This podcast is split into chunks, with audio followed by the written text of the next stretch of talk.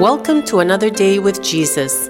The power is where it's always been. The Word of God is alive. You are listening to challenging devotions and heart inspiring conversations with Pastor Priji and Rajmi Varghese. Visit www.pastorpriji.com for more resources.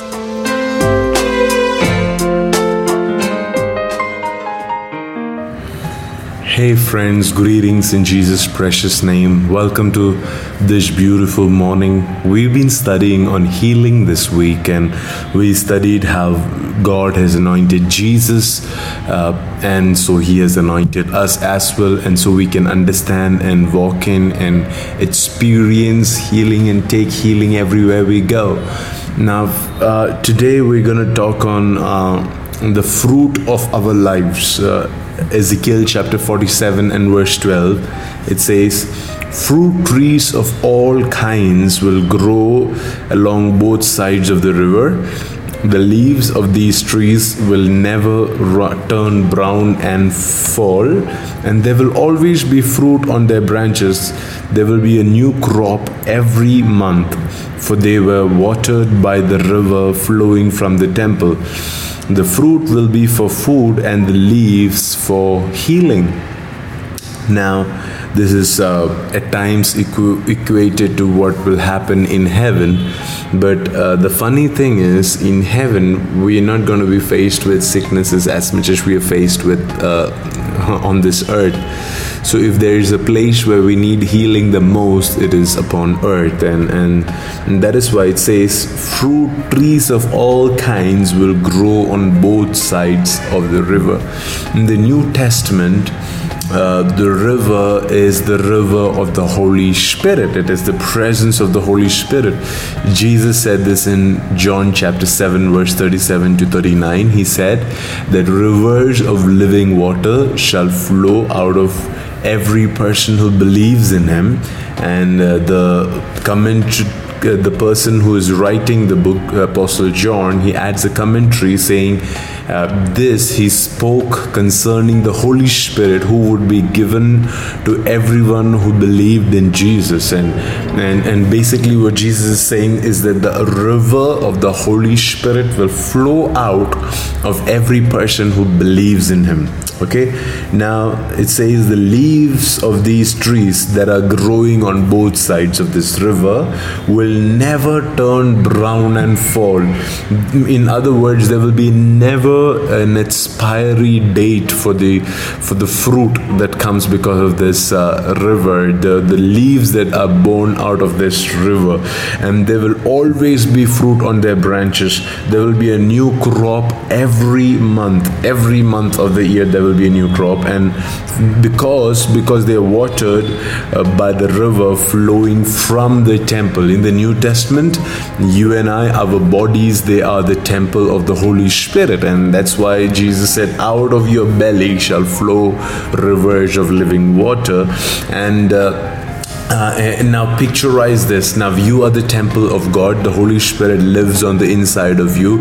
And when you continue to glorify Him in your life, when you continue to lift up Jesus in your life, when you continue to remain baptized in the presence and the power of the Holy Spirit, what happens technically is that the river of the Holy Spirit begins to flow through you and uh, begins to multiply in inside you to such an extent that it has to overflow in the form of rivers around you.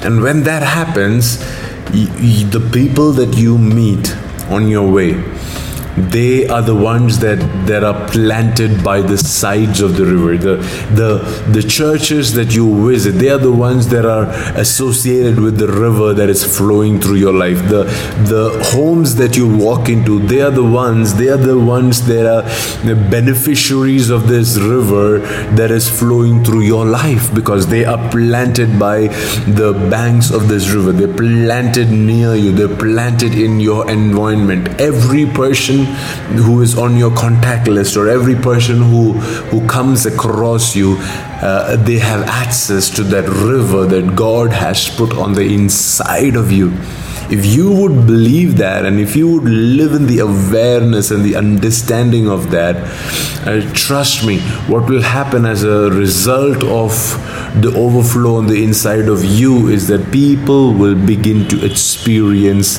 a divine touch. Mm, uh, and whenever God touches his people, there is always been healing. You know, whenever Jesus touched somebody, it was always to heal them, not to hurt them. Whenever God wants to touch his people, it is to heal them in their uh, brokenheartedness, in their sicknesses, whatever area of weakness they are in. God wants to heal them, God wants to deliver them, and, and that will happen, friends, when we let the Holy Spirit flow through us, when we let the Holy Spirit multiply on the inside of us, multiply His presence on the inside of us. Just, just allow Him to just feel free to do what He wants to do through our lives if we restrict the Holy Spirit, if we do not glorify Jesus, like it says in John chapter 7 39, if we do not have a continual communion with the Holy Spirit, uh, will the Holy Spirit river really flow through our lives? What are the things that stops the Holy Spirit from flowing in and through your life? He doesn't want to just flow in you, but he want to flow through you. What are the things that stops him from doing that today? if there is an obstacle, I want you to remove it and come lay down at the altar where it can be burnt with fire because the Holy Spirit wants to flow as a river of healing to the people around you. It says the fruit will be used for the food and the leaves for healing. God has given you a fruit, and that will be the food for people. The, the words that come out of your mouth, the the the, the ministry that you have, it'll be used as food for people. But but the leaves that grow on you, the the, the gifts of the Spirit that grows on you, they will be used as uh, uh, as uh, symbols and and and contact points for healing in the hearts and lives of people. I pray that that will become your testimony and that will become your story. God bless you guys. Have a blessed day filled with healing and rivers of healing. Thank you for listening.